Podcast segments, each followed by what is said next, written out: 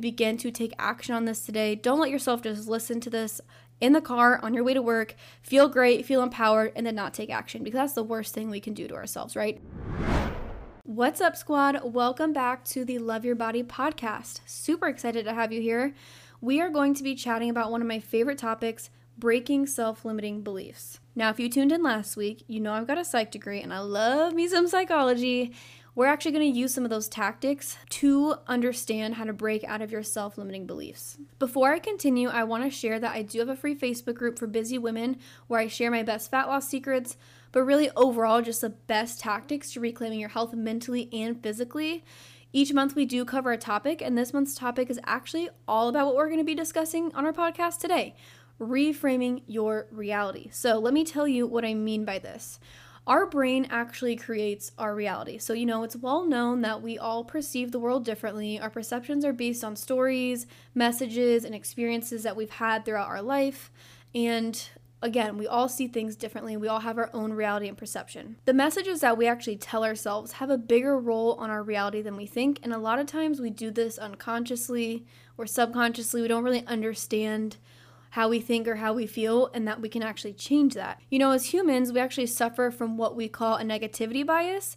And I'm not going to go too much into depth with this, but it used to be a survival mechanism and it actually used to work to our advantage if you can even think about that. now, not so much, obviously. We can really get stuck in that negativity loop and that negativity bias. And that can be an uncomfortable place to be, an awful place to be, and really limit you, right? You know how I said that our messages do play a huge role in our reality? Our brains don't like to be wrong. It makes our brain really uncomfortable. So when we actually tell ourselves, or this message that we have, like, I have no friends, you know, nobody even likes me. Even though that's a negative thought, our brain is going to look for scenarios that make that to be true. While doing that, it's going to overlook the areas in your life that negate that idea. So let me kind of break down what that means. If you're constantly telling yourself you've got no friends, nobody likes you, your brain does not want to be wrong about that because it perceives that as the truth. So it's going to overlook all of the scenarios where people have shown up for you in your life. And if you think about that and you're like, oh, well, this person has actually shown up for me, your brain is probably going to give you thought like, oh, well, because they had to. Oh, well, because it was this situation. Or, you know, you're going to come up with some sort of excuse to continue believing that belief that you have, even though it's negative and wrong. It's literally because your brain wants to align with what you tell yourself. So, overall, this basically means that whatever you do tell yourself, your brain actually sees that as the truth and is going to overlook the opposite because it doesn't want to be wrong. So, what happens when we actually flip the script here? If you've been around long enough, you know I love affirmations and I talk about them all the time, but I actually think that they're so powerful. I mean, it's proven that how powerful they are. And I want to give you some examples on how we can actually use them to reframe our reality. So let's say a belief that you have of yourself is that your crooked teeth make you ugly. You hate smiling, maybe you try to smile without your teeth, right? Or maybe you just avoid photos altogether because you're so uncomfortable and you just have this belief that it makes you ugly, it makes you unattractive, whatever it is.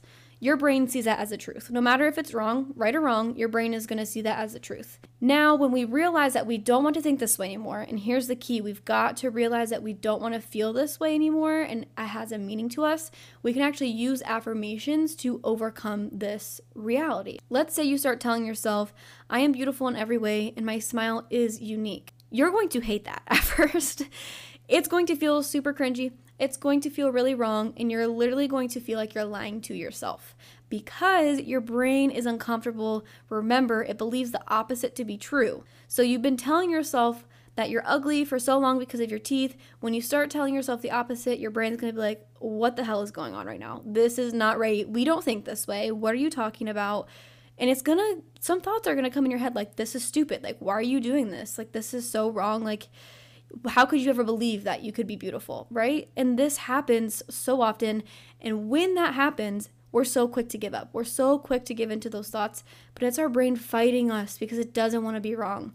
And so you've got to persist. So, you know, like what happens when we actually repeat these phrases, it's going to be uncomfortable at first, but eventually your brain actually starts to make that your new truth.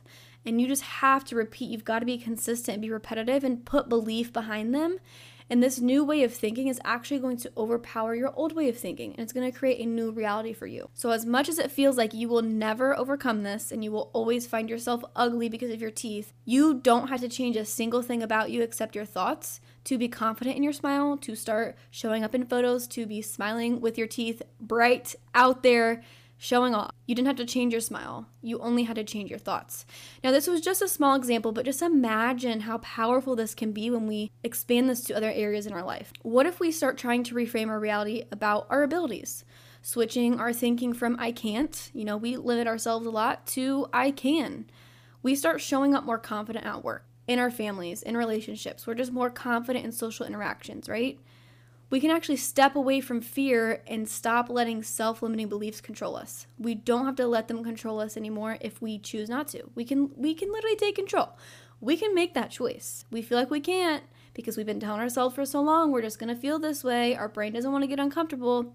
But we can step away from this fear and we can control how we think and how we take action. Can you imagine how powerful that is and how amazing that will feel when you you go to the other side when you stop believing these self-believing self-limiting beliefs. Trust me i know it's easy to continue thinking the way that you do right now. It's easy to continue limiting yourself and hating your body and hating your smile because that's all you've known for some time now right? That's all you've known. You've only known to think one way. And it's just going to be easy to stay there even though it sucks. It's a lot harder to try to change that but you've got to push yourself. You've got to push yourself out of your comfort zone here if you want to overcome this. If you want to stop limiting yourself and actually break out of that cycle, you have to push yourself out of your comfort zone.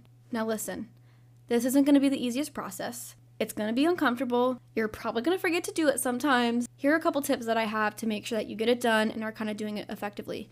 First things first, I have an affirmation guide that I walk through with my clients. I actually shared it in our free Facebook group as well.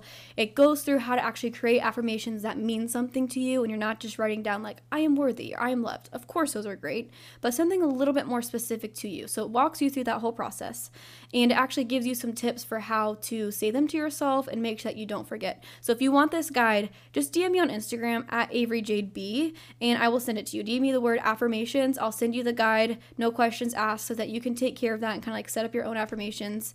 Um, but just a couple other tips there. Once you have those set using that guide, some tips that I do have is saying them to yourself in the mirror. I know that seems silly and again gonna make you feel super uncomfortable, but if you say them in the mirror, you're making that connection with yourself. You're looking yourself in the eyes and it's going to make that transition from you know, feeling wrong to feeling right a lot quicker if you can connect with yourself, make eye contact in the mirror.